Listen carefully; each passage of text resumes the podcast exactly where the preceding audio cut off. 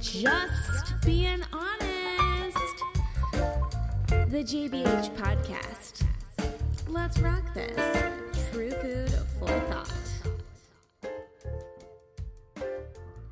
Today's episode is primarily about training yourself for life. It's about preparing your mind to practice a lifestyle that will benefit you and your journey to benefit your whole body. It's about transforming that body into tip top shape for any sort of race. Now, what I'm talking about is the race of life. You know, our guest today, he's a superhuman. I'm not going to lie.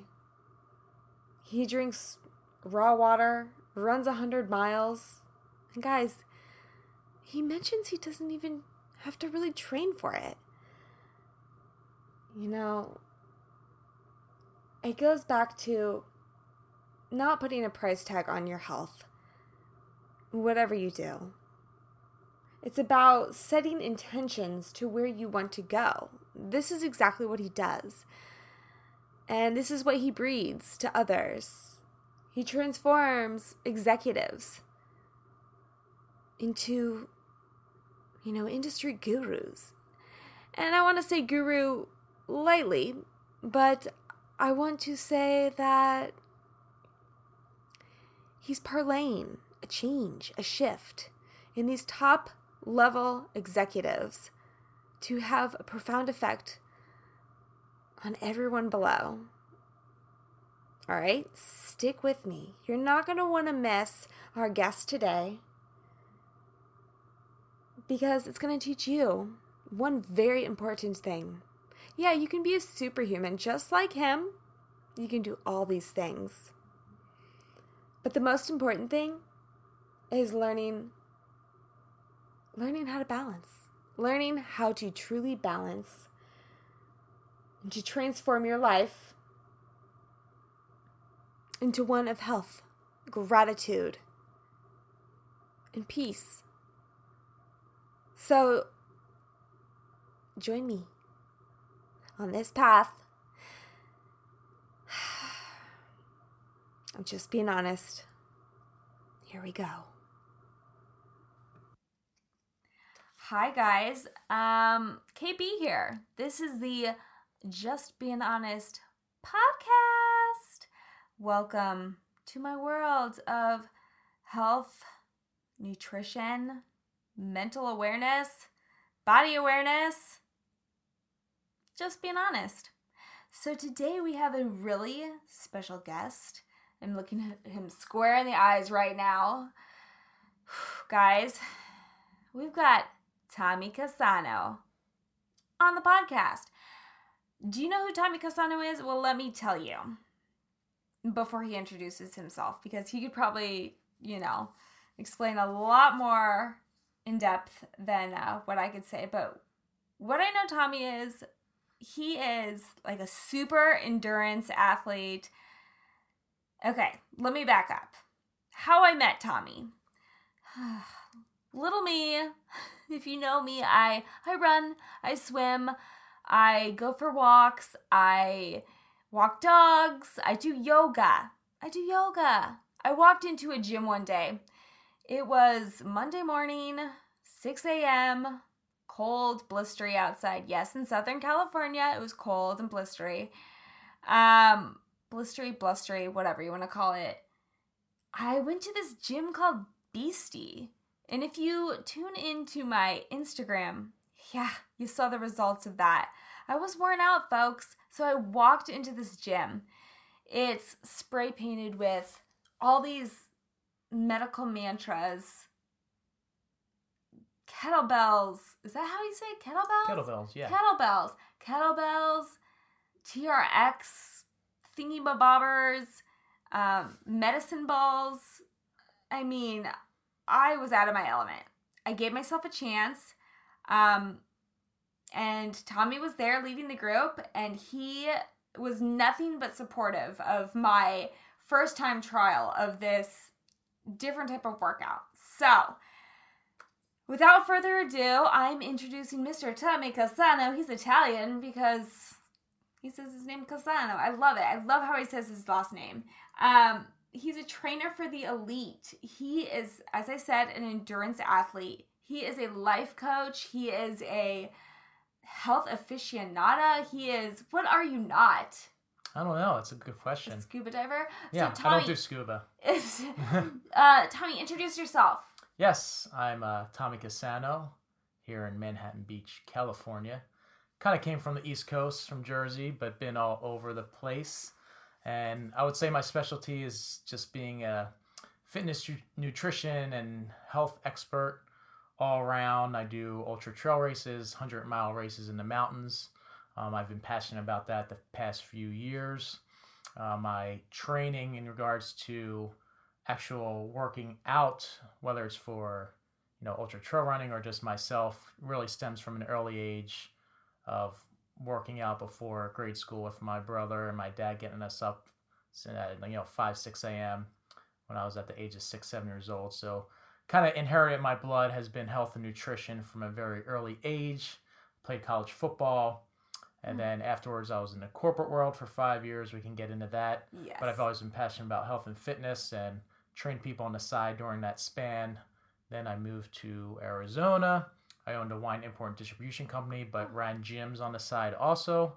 So I was once again always in health and fitness, always running outside, running in the mountains, uh, doing extracurricular activities, and everything I did for fun was centered around fitness and health and nutrition.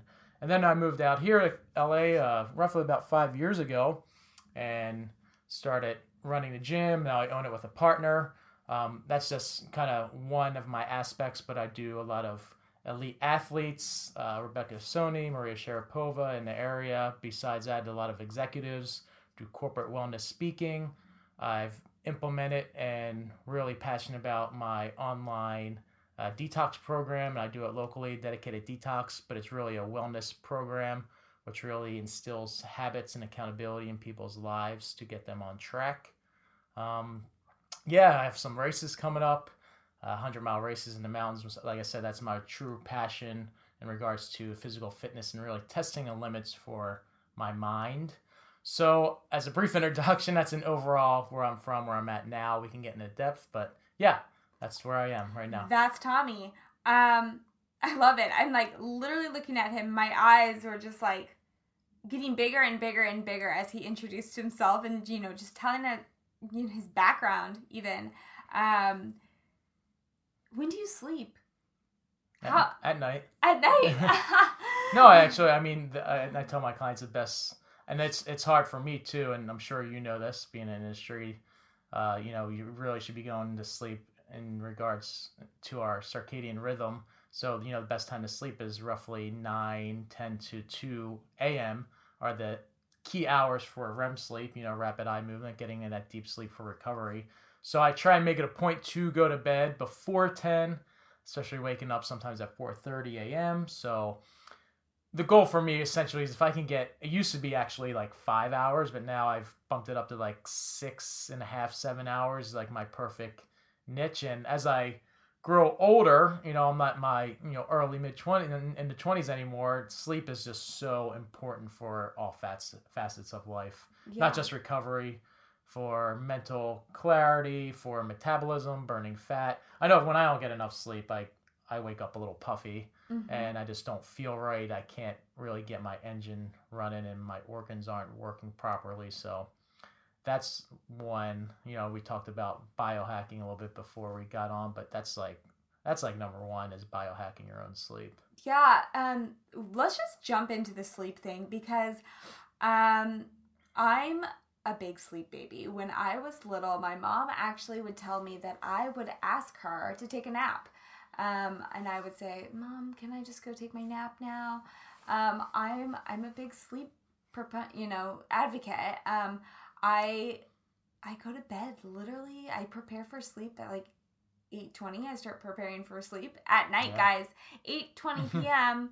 um and then I want my lights out at least by 9. 9:15 9:30 at the latest. I wake up just like Tommy does. When you wake up at 4:30 in the morning, um it's yeah, it's your circadian rhythm. You've got to get it like on par. Um, what are some things being an athlete, an endurance athlete? What are some things that you do to set you yourself up for a good recovery sleep? Because you're working out, you're running ultras, um, which we will definitely get into. But um, how do you prepare yourself um, after you know having so much stimulation, maybe in your mind from thinking about client work or even just running around all day. We know that what that can do to your body, that can create um, a prolonged onset zing, I want to say. For sure. Um, how do you prepare yourself for a good recovery sleep? Absolutely, and every day is a little bit different, but I'll I'll I'll start with the pre benchmarks for sleeping. That really starts when you wake up, and that's meditation, which I'm sure we'll get into. And you know, I took a meditation intensive course I believe it was over three years ago with a guy named Light Watkins, who's just, you know, he's killing it right now because he's an amazing, he's true to the whole philosophy of meditation. He's an amazing teacher. He's got a couple books out there, but I learned from him over three years ago. And it's hard. Meditation's hard. It's off and on, but really starting off your day in the morning by de-stressing your day before it gets out of hand. So, you know, when you wake up in the morning and you're stressed out thinking about money, work, relationships, whatever it may be, that's going to carry on till the end of the day, till you go to bed. And what happens, you lay down, you're thinking about what you thought about first thing in the morning. So, one of my first benchmarks is incorporating mindfulness and getting your mind decluttered from stress. So leading up to that, that's just you know one of many benchmarks, and every day is completely different. But I would say going on towards the night in preparation for bed is not eating two hours before you lay down. Obviously, you know, digestive system takes a while to rest and get everything through. Um, it's going to be working in the middle of the night also, but not going and not eating prior right before bed. Um, and if you are eating and knowing you're going to bed, maybe you're uh, taking a little walk, five ten minute walk after your dinner to help digest that food. Um, then prior ongoing. Um, there, there's some supplements out there, natural melatonin, tart cherry juice, which I implement in my detox programs and you know kind of teach people how to use it properly. Um, it's the highest, most potent form of melatonin out there.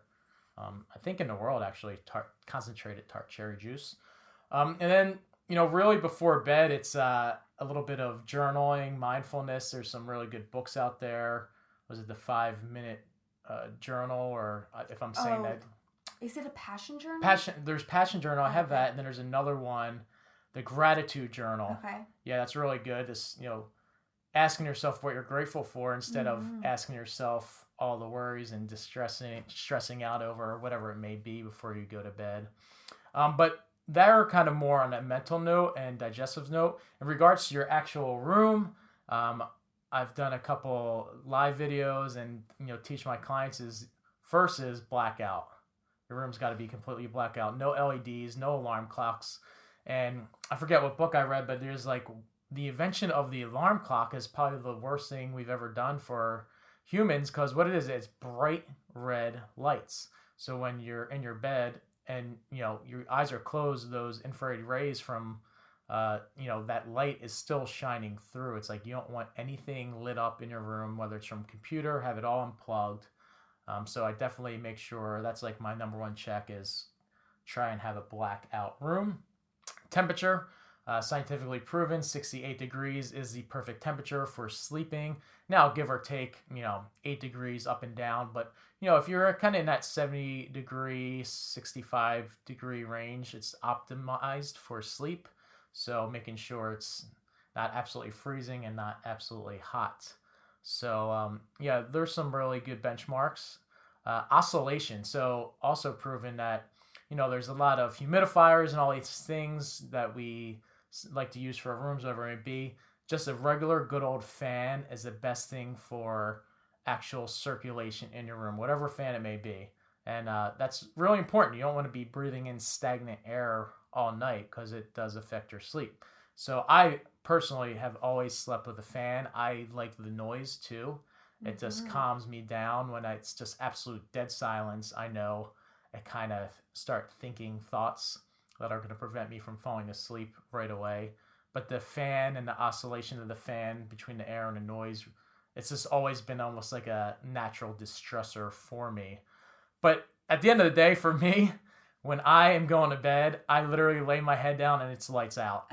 I if you know anyone that knows me, like if they're around me at night, after eight, probably like 7 8 p.m., I turn into a pumpkin. No, no, seriously. Like I tell people, people like laugh at me. They're like, and this is like all reality. People are like, oh well, yeah. I mean, I could, I could meet you for dinner at like maybe eight thirty. So I'm like, uh, I can't. You know, I was Yeah. like, guys, I'm a grandma. Like, and you know, I probably go to bed earlier than grandmas. You know, I'm like, I'm sorry, but like I.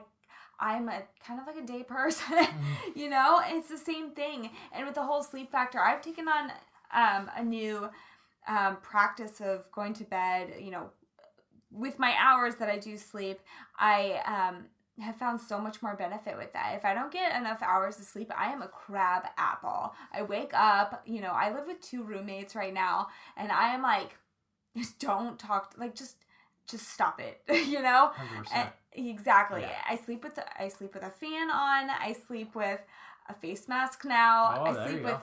earplugs. These like gummy little earplugs. I have my blinds are totally blacked out.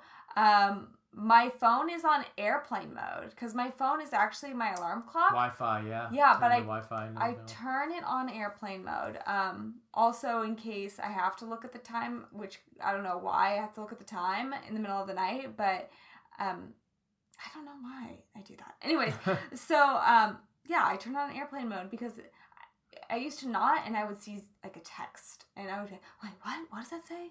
Or the Wall Street Journal would like chime in or something Pop up. yeah, I don't want to see what Trump's doing. I'm sorry.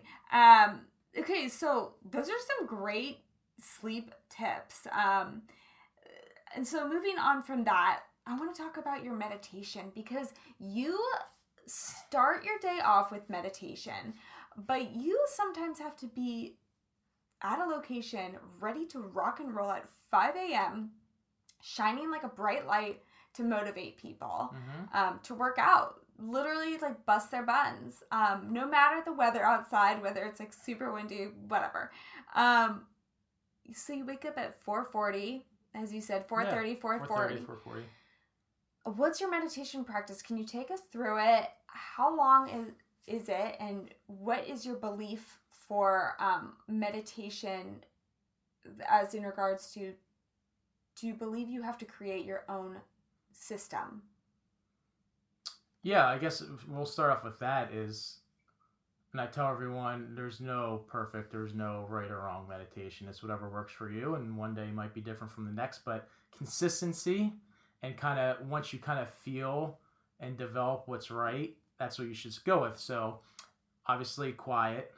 You know, you don't want any distractions or noises and being comfortable. Most people think or a lot of people think you have to be in this zen position legs crossed spine upright and yes that is one of the perfect positions for accepting you know the spirit of meditation and getting into that realm but you really should be comfortable and i learned this from you know my, my coach Light Watkins is this you know if you look at me now obviously you guys can't see me but you can have your shoulders kind of hunched over it's good to lean against a wall be comfortable pillows blankets so that's number one you want to be comfortable if you have a little bit of tension in your hips, knees, shoulders, if you're meditating, guess what?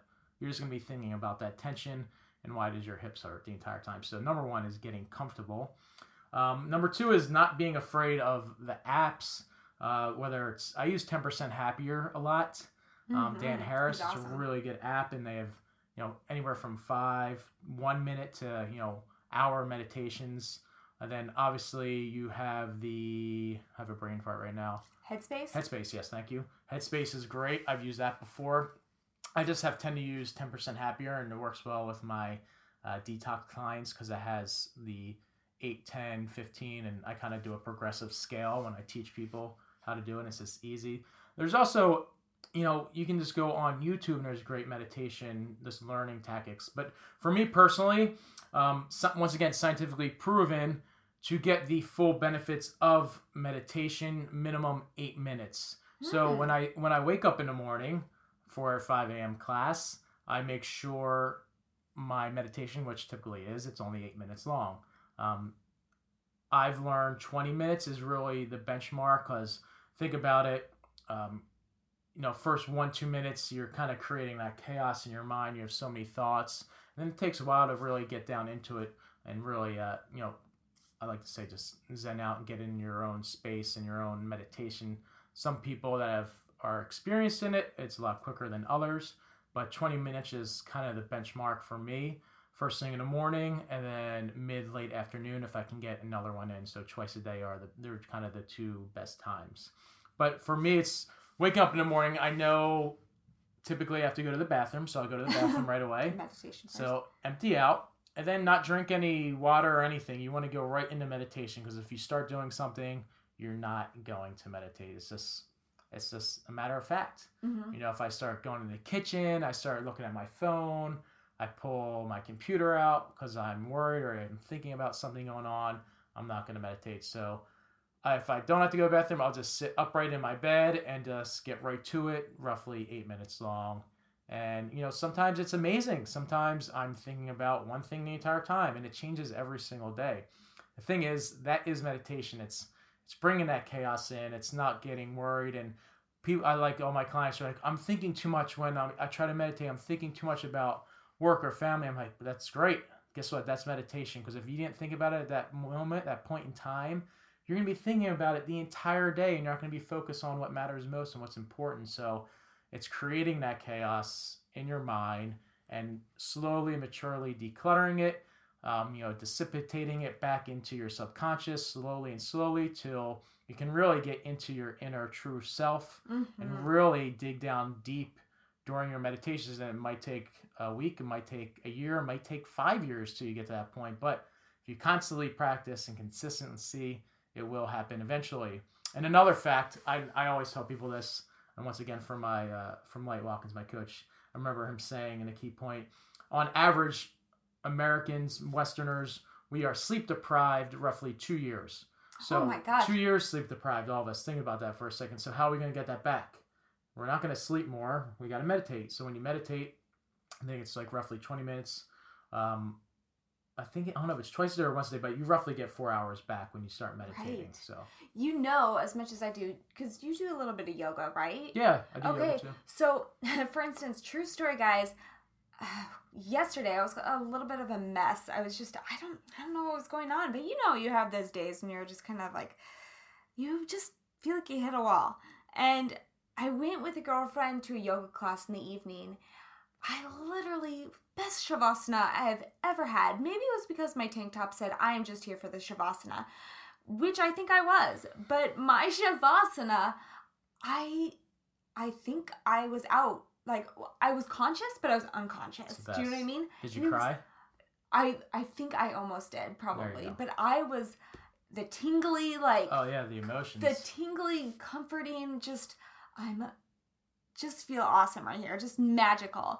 And and later that night, there I went home and I was just like, wow, I feel fresh, I feel alive, and I was ready for a good night's rest the next night, and I slept like a it's baby. the best. Um, but with that, I love that you say that you meditate for eight minutes because I don't know if you know this, but so, you know, Chinese New Year this year, year of the dog, they're talking about the number eight and how magical Wow. and special that number that. is. It's a go. very lucky Look number. So you're the universe has once yes, again coincided. universe is speaking to you. Um, and then I the twice a day meditation. I think I heard like I think he was on uh, someone else's podcast recently. Mhm. Um, I don't remember whose. Um, maybe it was Shawn Stevenson Yeah, who talks about sleep Model. a lot. Yeah, for sure. But he was talking about the twice daily meditation, um, and and how that really is beneficial. I think the midday meditation and and folks, if you practice yoga, you can definitely see how um, how practicing yoga, which is a form of meditation, Mhm. um, has a huge effect depending on what time of day you practice it. Um, so I love that, and I definitely want to incorporate closing my mind up twice a day. And I don't want to be one of those people because so many clients I talk to, I, you know, my first step with working with any clients is the mental aspect, and meditation is one of those. And I say, okay, well, are you meditating? And I say, give me two minutes. Start with two minutes. And they say, ah, just I don't have time. I'm like, two minutes? Like, what do you do for two minutes? You sit on the toilet longer than that. Exactly. Do you know what I mean? Like, yeah. if you need to meditate on the toilet, just sit there, close the door. No one can bother you in the bathroom. If you need to go sit in the corner of the shower and meditate, Do, do it. it. like, give yourself some time. Um, it's it's a form of self respect, and it sets you up for everything. Um, so with that, with the meditation, um, let's take that further on with your line of work. Um, actually, you know what? Let's take the meditation on the aspect of your athleticism because we all know um, when you're racing, when you're training, it's a lot of mental talk, jargon. There's a lot of shit that goes through your head. I want to stop, or um, you know, like you can't do this, and you have to retrain that brain. Which I tell my clients, let's retrain your brain. Let's master your mindset. Um, what what are your mantras? So meditatively talking when you're training for a long run. What are your mantras? Yeah, so I start, and well, I guess we'll talk and specify more towards like training for an ultra or a long race. But I guess you can transpose that into any sort of training, um, especially because you know, a hundred mile race, I'm on the mountains for you know 30, 32 hours nonstop. So it's like obviously it's mainly mental toughness, mental awareness, and you know the mental challenge is just absolutely grueling. And I really prepare that and you can say mindfulness meditation but for me i just label it visualization so closing my eyes and visualizing me performing running those long hours constantly over and over again training for that race whether that's you know doing sprints heavy lifting power lifting and uh I kind of split up my training in multiple ways. I don't really go out there and just run every single day at all, really, just because I want to save my knees and ankles and I'm on my feet all day with you know clients, executives, training people. But um, for me, it's really digging into the visualization and seeing myself achieve the goals I want and achieve the actual race going through the mountains. So I'll look at, you know, if it's a hundred mile race, I'll look at the map. I'll look at what stops for aid stations, whatever it may be, and you know, I'll kind of roughly on paper get a game plan out pretty quick, and then constantly you know, two weeks before every night, I'll just visualize myself running through the mountains, running and achieving and finishing that race. Because, you know, I think it's uh, on average 50, 60% of people don't finish it. So just finishing something like that for me is a really big accomplishment, right?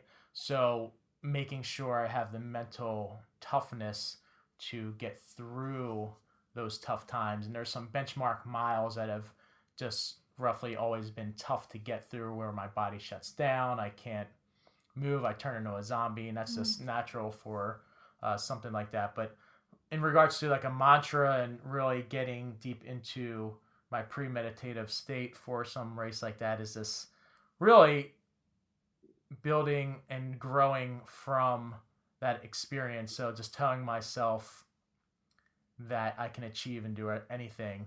Pretty pretty simple mantras is nothing too crazy, but it's almost like I, uh, not forcing myself, but telling my mind that I can be above and beyond myself and be greater than myself. And that's what I try and do with my clients and through my programs is being the best version of yourself, being greater what you think you can do. And that's what I really instill in my mind during those races. Like, no matter what pain, no matter what you're thinking at that point in time, you're better than that. Yeah, it's Much like better than that. it's like your your own. I don't know. Be your own guru. You be your own guru, but be your own support system. hmm Um, it's like no one can help you through any life journey. It's so running an ultra is like kind of like a life journey in a way. Okay, bear with me. It's kind of like a life journey. It's like uh, no one can run the race for you. No one can. Mm-mm. Um, therefore, in life, no one really can help you accomplish your goals or your needs or your, des- your desires except you. And it all starts with your mind. And it all starts with um, kind of in a way faking it until you make it. Like, um, you know, some days I wake up in the morning and I'm going for the run and and I was telling Tommy, I'm trying to build up the Mhm. mileage again. You know, I did marathons and and I want to do a half marathon and stuff and I'm like, I know I can do it. I just need to tell myself keep going. And it's it is that little fake it till you make it of I feel great. I can do this. You know, there is a fine line of um pain and being uncomfortable um, when training. So, um, how do you how do you not overtrain for an ultra? Because um, because you know there are moments where your knees, your ankles are Yeah. screaming at you from training. Uh, what what's your what's your fine line when you say I need Well, to stop? I need to My big secret is I don't really train for the ultras. I just I go can't out and do believe 'em. that. Yeah, I just I can't like. I like, know. I you're know, and running it's the been. whole time. Like I don't even. I I'll do like maybe like one or two big runs, like a 10, 15 mile, or maybe a twenty mile run before a race, but And that's then- it. but I mean, I'm on my feet all day, and I do powerlifting. I do uh, a lot of core mobility, stability type training. A lot of like footwork, um, balancing, structuring type of movements. Um, so I just make sure my body is in tune. It's alkaline. I don't have inflammation in my body. So I'll go vegan a week or two prior to a race, just more stri- really strict. Um, and we can go into diet stuff later, but Mhm. just reducing the inflammation, having the right mindset. Obviously, you need the physical capabilities. If I don't think I wasn't able to do a race, I wouldn't do it. Um, but I know just physically strong, I can achieve anything Mhm. combined with your mental attitude. Um, I do want to start training a little bit more on a professional level just so I can. My goal is to get into a top 10 for a race. Um, I've completed all of them. You know, I've done 50s, 100K, 100 mile races, but I want to uh, be on a more competition professional level in regards to, you know, kind of finishing top 10. But the all the races I've done, I haven't really prepared for them, which I typically pay the price after when you can't walk for Yeah. you know two three days but i know i recover really well um, as long as i'm taking care of my body so it's really starts with taking care of your body first and your Mhm. mind and then making sure you're in the right mindset and attitude for those race but it also in regards to you know recovery it is important because i have a lot of um, athletes that i've trained and even you know weekend warriors and people and they just want to go hard as they can every single day and it really affects them. Um, you know it creeps up on them they're not releasing their fascia and then that tightens up all sorts of ligaments and muscles and then what's that turn into? Their balance is not structured properly from the cranium down and something might be off and it turns into i don't know they might pop their Achilles or they might twist their knee. They, you know, it all, all parts affect the whole essentially. So you really got to look all aspects of your health from nutrition, mindset, recovery, sleeping, um, preparing properly in regards to what are you training, how are you training, not overdoing it, and um, when it comes to you know saving your knees and feet for those long races that's always been important to me because that's my life too. Like i don't want to get injured per se just because i go out and want to go do a 100 mile race without preparing for it. So it's being um, you know mentally aware of what is you know lingering whether it's your feet or knees in, in regards to making sure everything's intact. And if i feel like i have something off and whether it's in my hips or my psoas you know, I will go and seek the best professionals to get those fixed Mm-hmm. prior or even after a race. I know I had a lingering issue with my right hip for like a year and I couldn't figure it out. It actually was due to an emotional stress Yes. it was affecting my psoas and then I had atrophy in my right hamstring.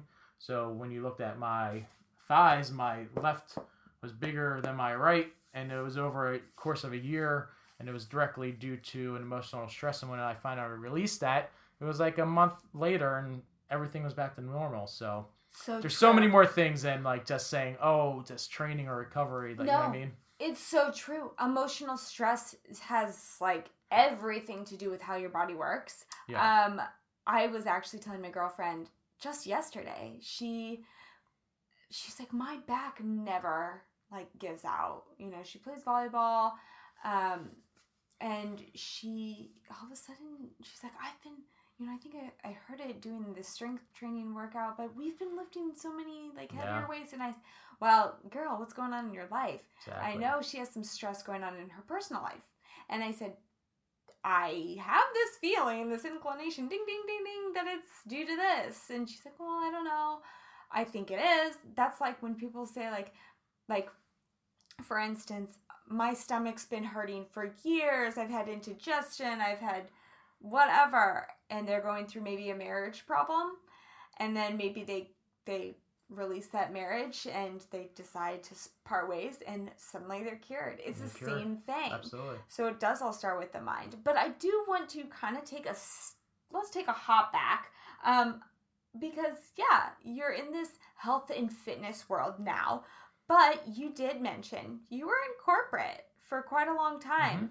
Let's talk about that. Um you know, p- the health and fitness and working out has always been pretty much your your your goal and, and even if it was seeking in kind of a mysterious way you said you woke up as a child at five in the morning with your brother and trained and then always had it on the side but never took the big leap so you're in the corporate world what was that corporate corporate world woo i can't even say Mhm. it go for it Yeah, it was just a really good job. I went to Colgate University, so I had a really good networking connections, and I jumped into corporate real estate. Mm. Worked for a real estate investment trust, one of the biggest in the world at the time, and you know, flew on private jets, handled multi-million dollar shopping centers across the world, and we were an international company too. And it was a great learning experience, great business experience, but deep down inside, it wasn't my true passion and I could still be in there making you know a lot of money, but I was essentially unhappy. Um, it was in the Midwest in Cleveland, so that alone, That's you know, fun. after college in my twenties, you know, single guy living in Cleveland, not completely passionate about what I was doing, and it took a toll on me, and it took a long time to really take the leap of quitting my job, and it was one of the hardest, best things I ever done. So I was in that realm for roughly four and a half plus years, and during that time, I, you know, was super passionate as always about health and fitness. All I do was read magazines and Mhm. books about nutrition, working out, wellness. I trained people on the side on the weekends. I would have little groups. I would wake up at still 4 or 5 a.m. and work out before I went to work, sometimes after also. Uh, so it was always instilled in me. I always trained people. I always, you know, people would always in the corporate world, even the executives, the presidents, ask me questions of how to work out, what to eat. I would eat at the best restaurants around the world, and I would always stick to the same, um, you know, dietary type of wellness mindset. And people would always ask me questions, and it was great teaching people how to live a healthy lifestyle and what to do. But I wasn't really in the right, um, I guess, uh, you know, atmosphere of where I wanted to be in regards to projecting my true self in that field, right? So I wasn't fully ingrained into it like I wanted to be. So eventually I quit my job and I still didn't know what to, um, kind of the path per se.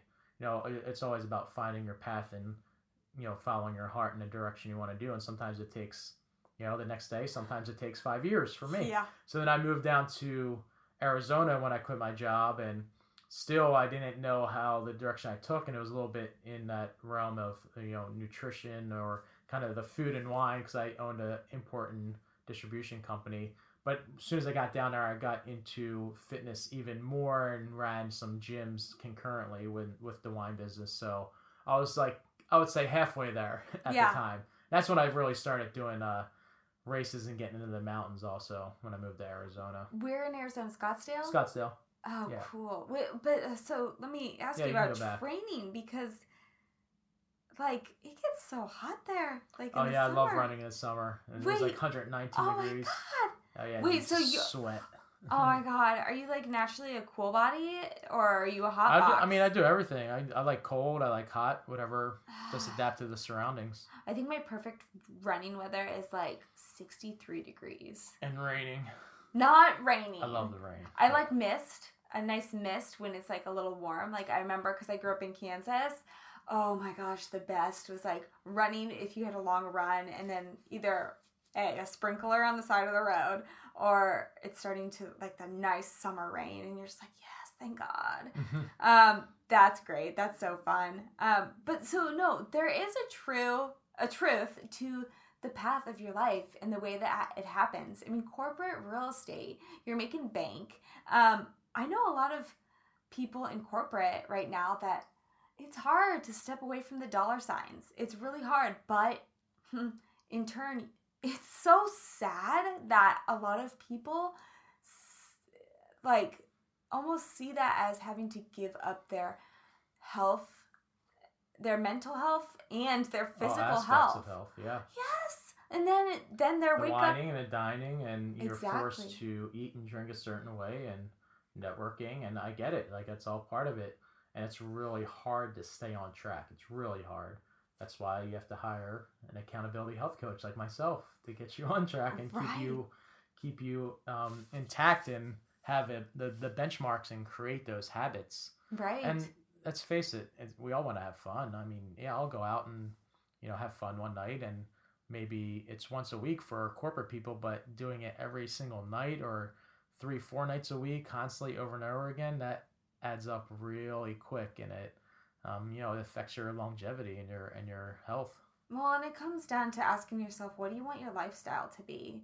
I mean, do you want because when you are wining and dining and all that jazz every single night, that's your lifestyle. That becomes your lifestyle. And when you can't wake up with a clear mind, clear thoughts, clear bodily systems, um, you're not to perform your best, whether it's mentally with yourself, giving yourself positive talk, or even if it's in a relationship, being mindful of maybe your spouse or your significant other, um, being mindful and, and clear minded, just driving down the road. Yeah. You might have more road rage.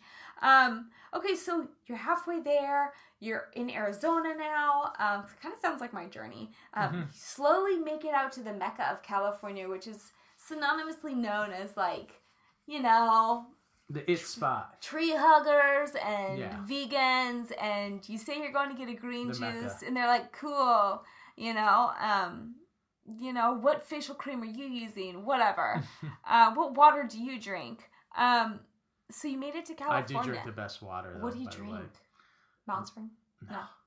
Raw, raw water raw water from volcano tubes outside of Bend, Oregon. Wait what drinking it- Yeah, I did a. i uh, need this water I did the first Wim Hof seminar over two years ago in the U.S.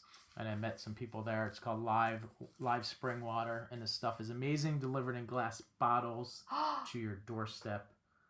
If no. anyone wants it, email me or get in contact. We'll get it. i want No, I don't sell it. can i have a glass I see over there i've some. got i've got the berkey right now Oh, nice. I've got the Berkey, Beautiful. and it's got like the the arsenic filter in there and the fluoride filter in there to get rid of all Beautiful. that.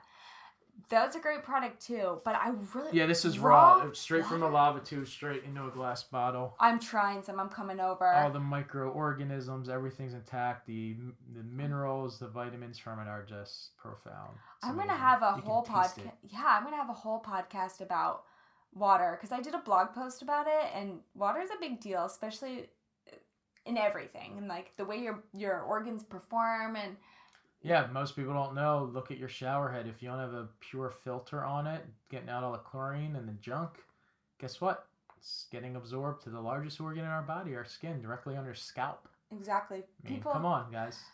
Oh, jeez. No, seriously, I'm just being honest. Yeah, right. Um, but the thing is, and I'm a swimmer, so it's kind of like when you are, um, kind of grew up in the swimming pool in the chlorine, you kind of just like, eh, just rinse it off and go. Like I could s- swim in bleach as long as I'm swimming. I know it's horrible. It sounds horrible, but it is so true. And on my blog, I did this whole, um, from the environmental working group of how you can look up what is in your tap water. And people are like, oh, it's fine. But then they ask me, how does your skin look so great? And I'm like, well, guys, I drink. I drink good water. I take care of myself. It's all those things, but it is a lot of the water because your water. Do you know how much?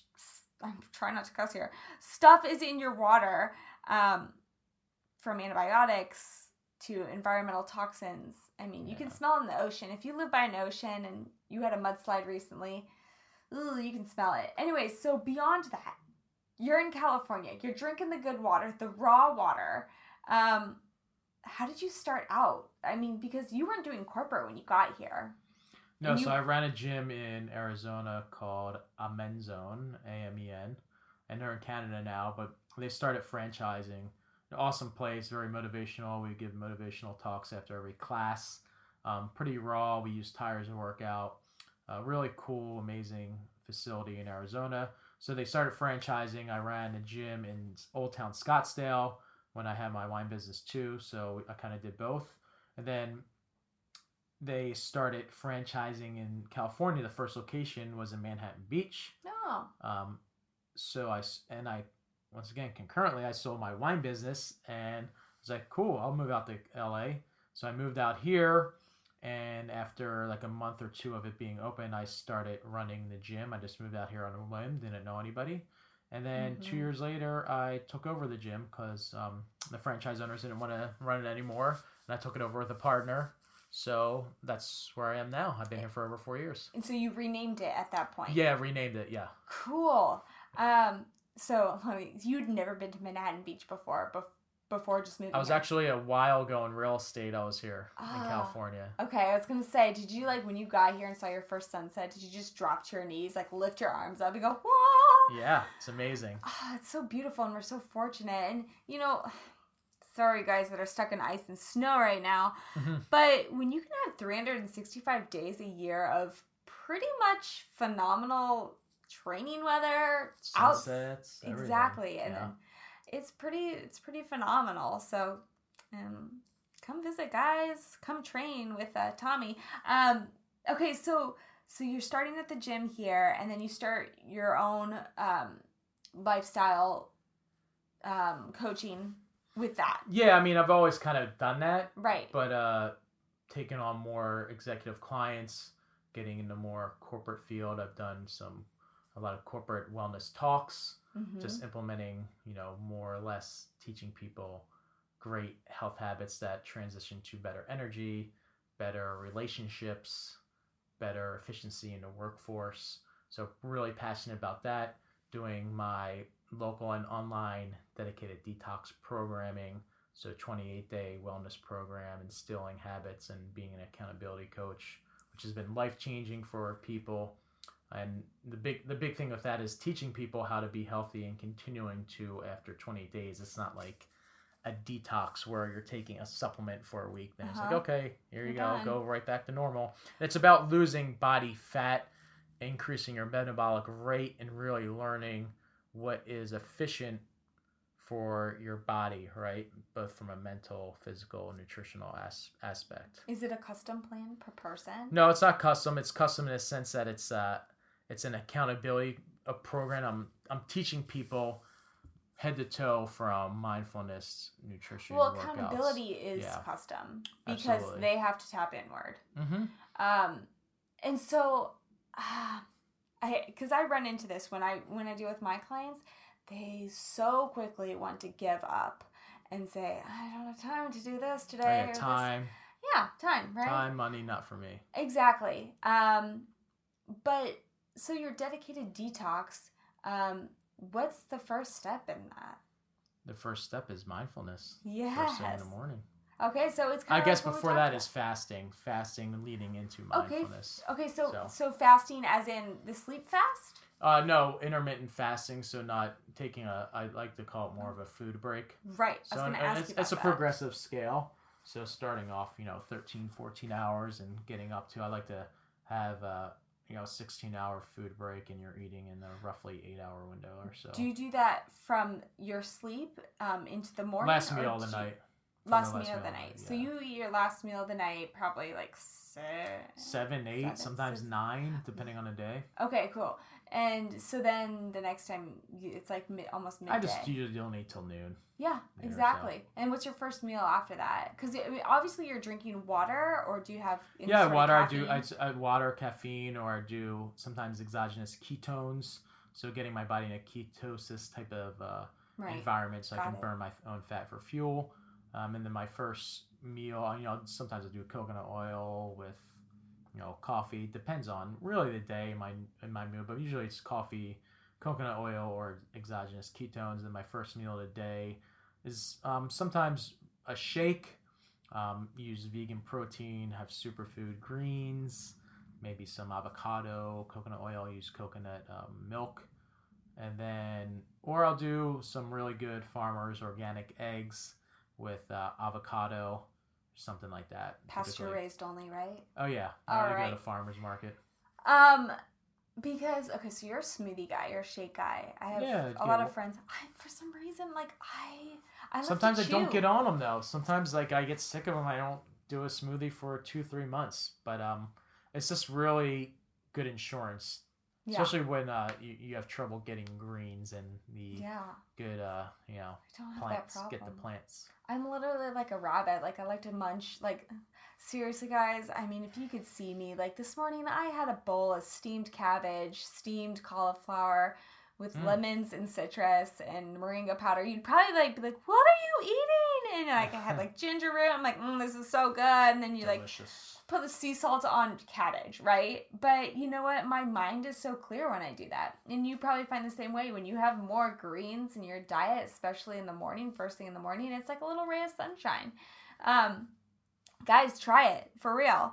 Um, okay, so so you're dedicated detox. You're you're a human guinea pig for that. You live that every day because your dedicated detox is not just a detox. And when people think of detox, they think of like, oh, quick fix but really kind of probably what i'm um, shooting out there is it's a lifestyle change Hundred percent. it's a it's a it's a jump start Yeah, it's something. It's I I've lived my life this way for over ten years, so it's like I say, and when I you know I'm, when I'm selling people on, it's like basically the last fifteen years of being in the health and wellness industry and instilling all the best habits that I've done and learned, and I've instilled in my clients, my executive and corporations, and putting it into a 28 day program. So after the 28 days, you can live this lifestyle, be healthy, have fun, still drink wine, still enjoy yourself, but also be a fat burning machine, have mental clarity, have great digestion, have reduced inflammation, reduced body fat,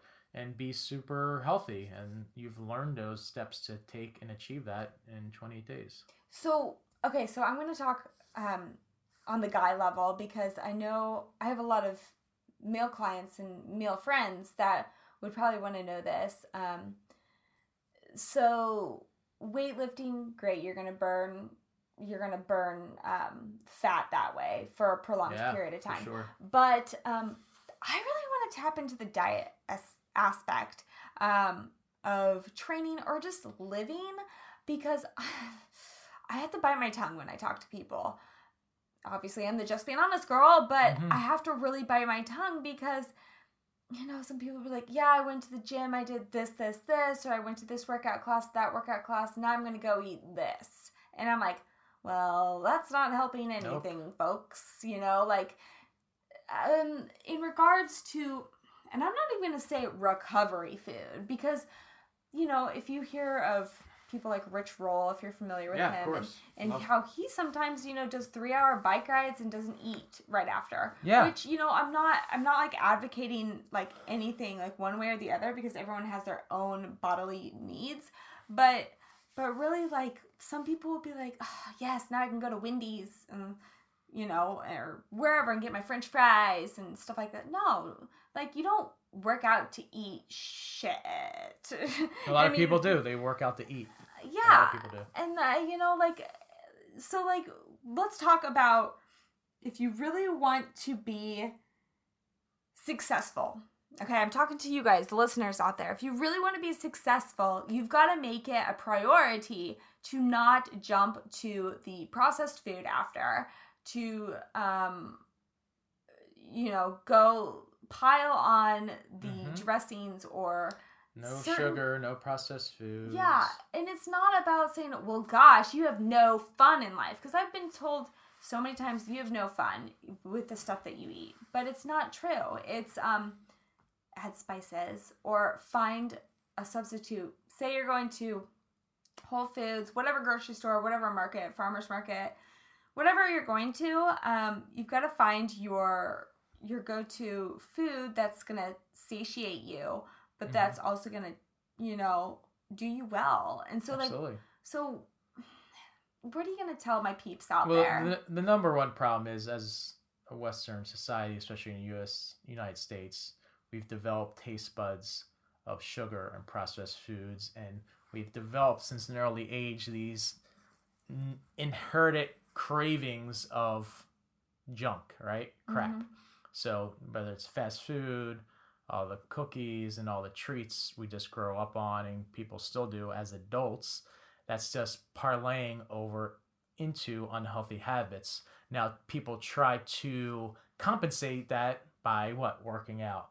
Oh, I did a workout for an hour, now I can continue eating all the junk. Or, oh, I ate too much junk last night, so I have to work out hard tomorrow. Hear it all the time. I still hear it every day but it really comes down to balance, right? Um, heck, um, so your hormones, your energy, and your cravings, and once they're in balance, you can get rid of you know those levels of sugars and wanting that stuff after a workout. And when you're in balance and you're in alignment, and when you're alkaline, you can take that next step of figuring out what's healthy for you and how to create a healthy lifestyle, healthy nutrition plan, and really being creative in an aspect of wanting to learn those good things for you. Most of us just take the easy way out and they see that fast food or they see that, you know, I don't know, they want that Big Mac or burger or fries just because they know it's easy, they know it tastes good, they're used to it.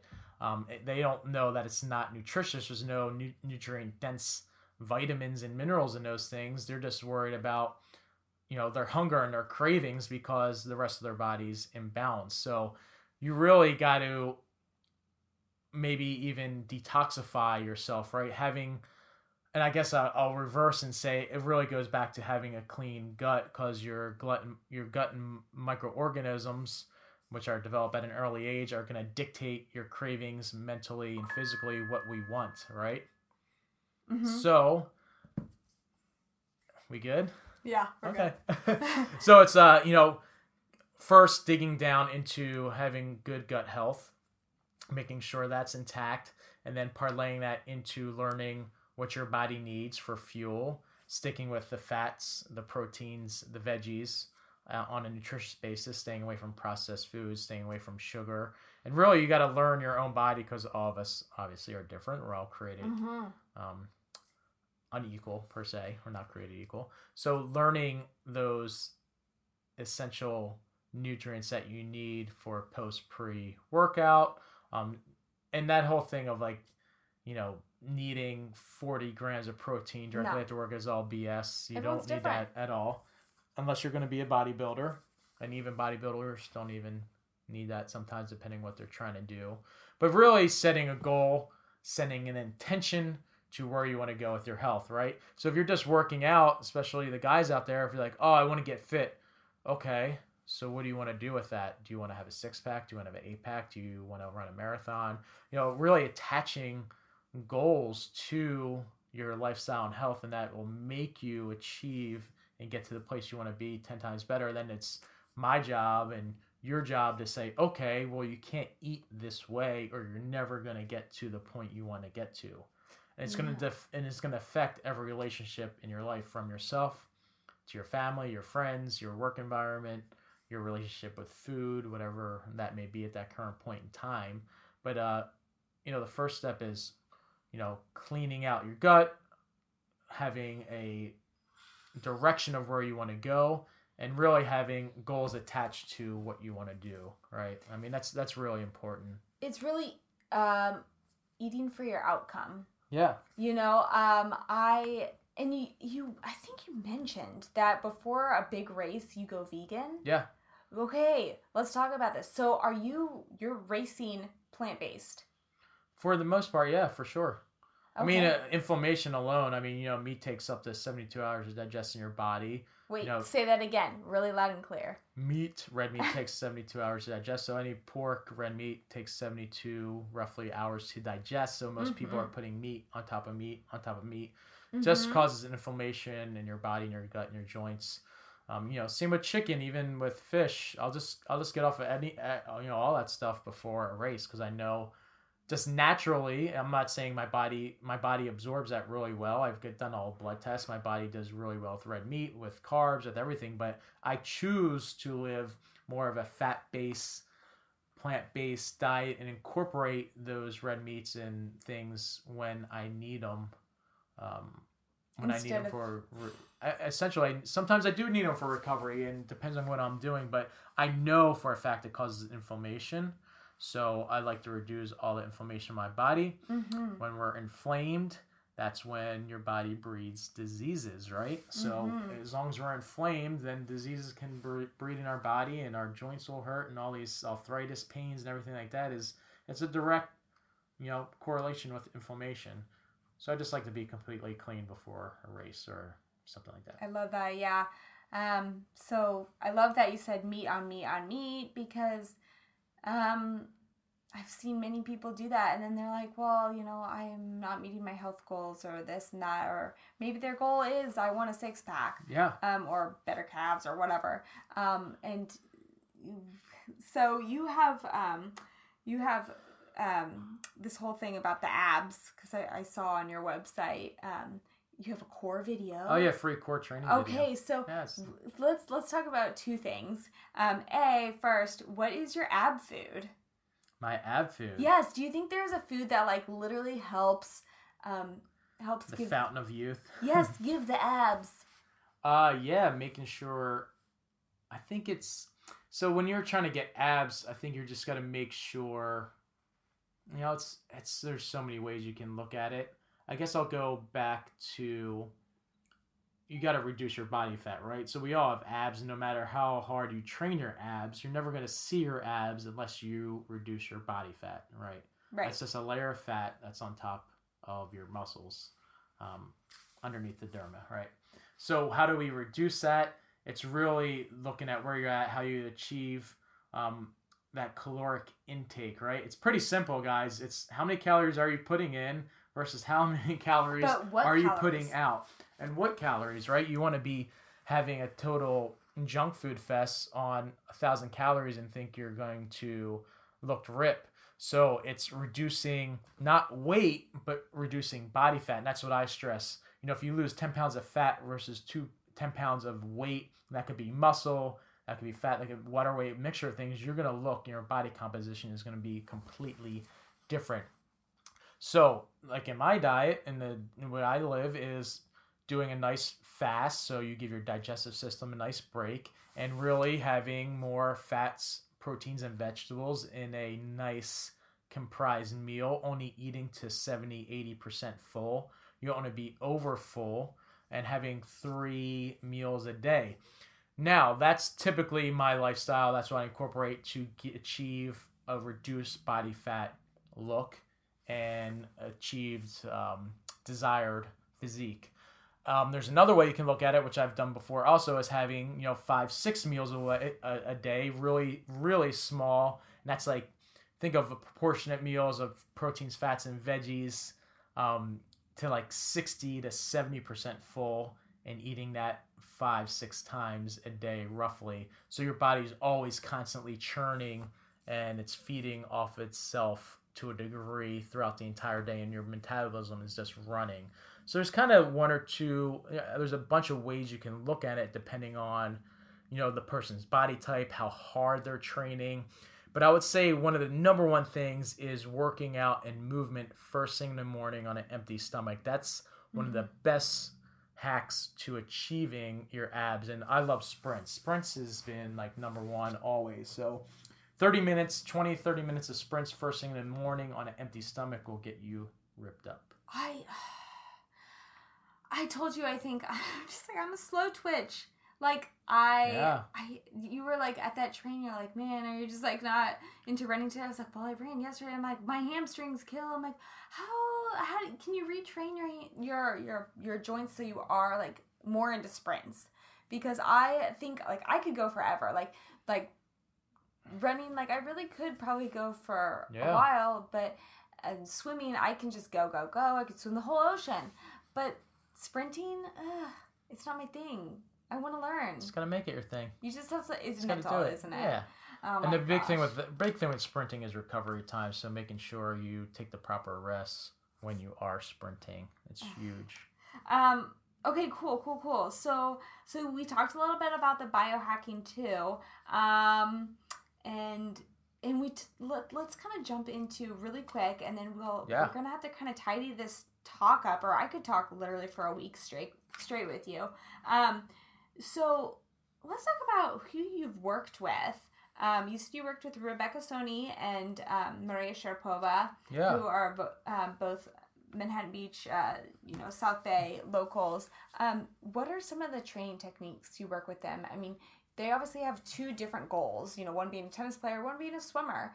Um, although Rebecca's kind of doing multi-sport. Yeah, and they're all different, and they came to me specifically just to uh, learn some training. I've also had some NBA guys, Troy Murphy, a couple of Clippers, and you know, people just come in and out, and it's and it's great and it's fun.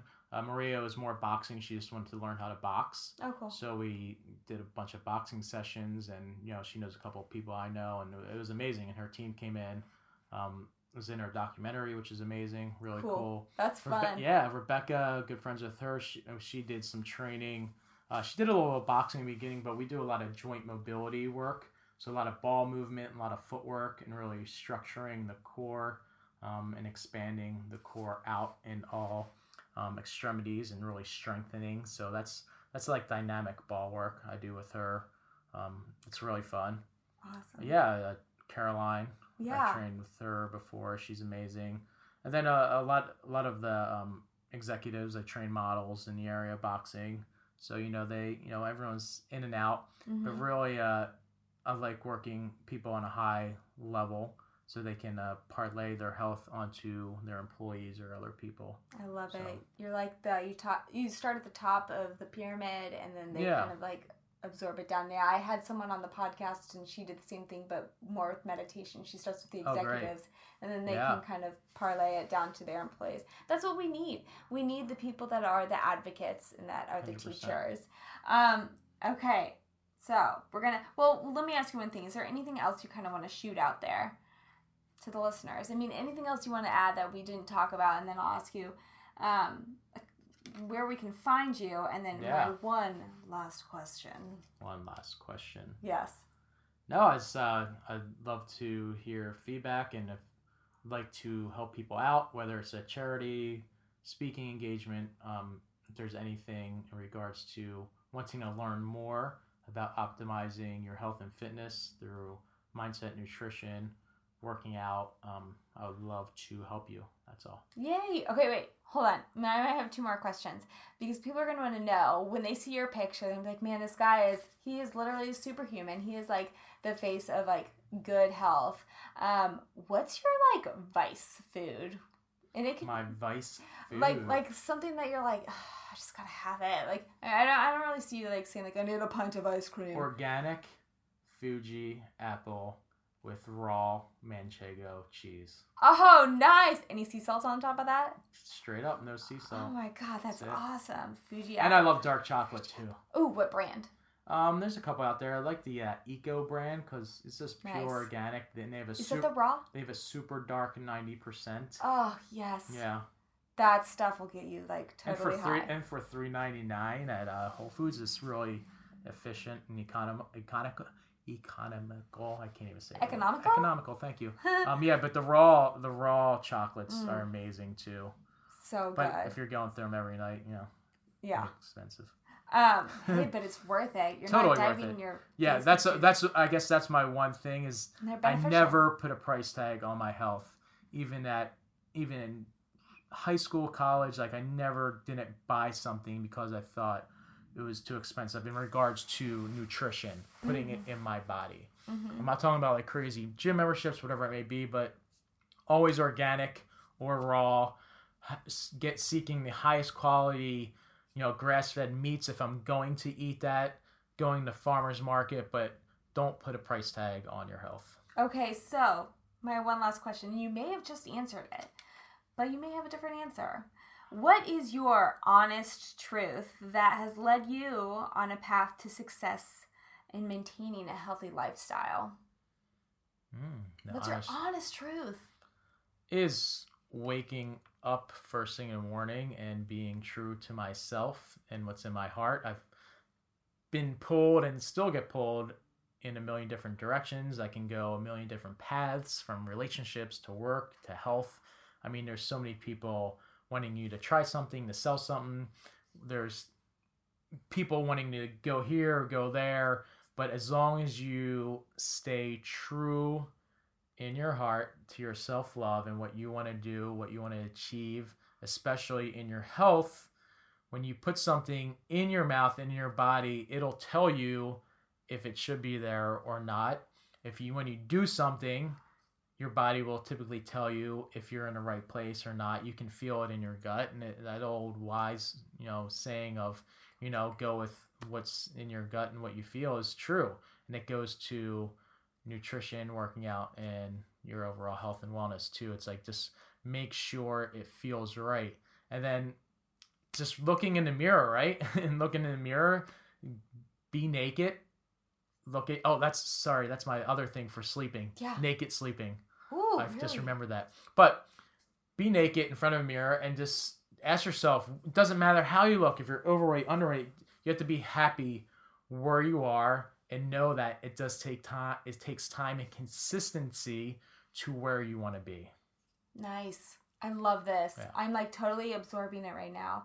Guys, you can follow this man. Like, here, seriously, you are the man. Um, where can we follow you? Instagram, Tommy Casano. Okay. Website, TommyCasano.com. Awesome. Facebook, Tommy Casano. Do a lot of uh, live videos, but everything is Tommy Casano on all Can you just say your name again one more time? Tommy Casano. Tommy Casano. He's Italian. He is superhuman.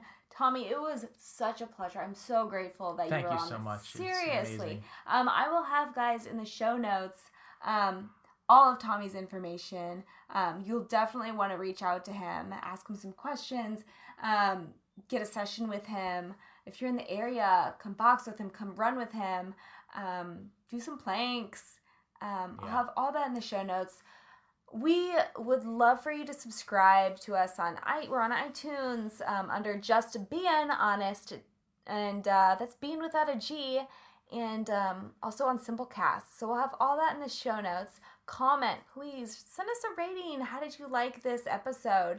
Um, ask Tommy a question on those comments. Um, we welcome your reviews. And uh, we can't wait to talk to you next time. Again, Tommy, it was a pleasure. Thank you so much. Thank you. And uh, we'll talk to y'all next time. I'm KB signing off, and uh, I was just being honest. True food for thought, folks. Stick with it. Talk to you soon. Bye.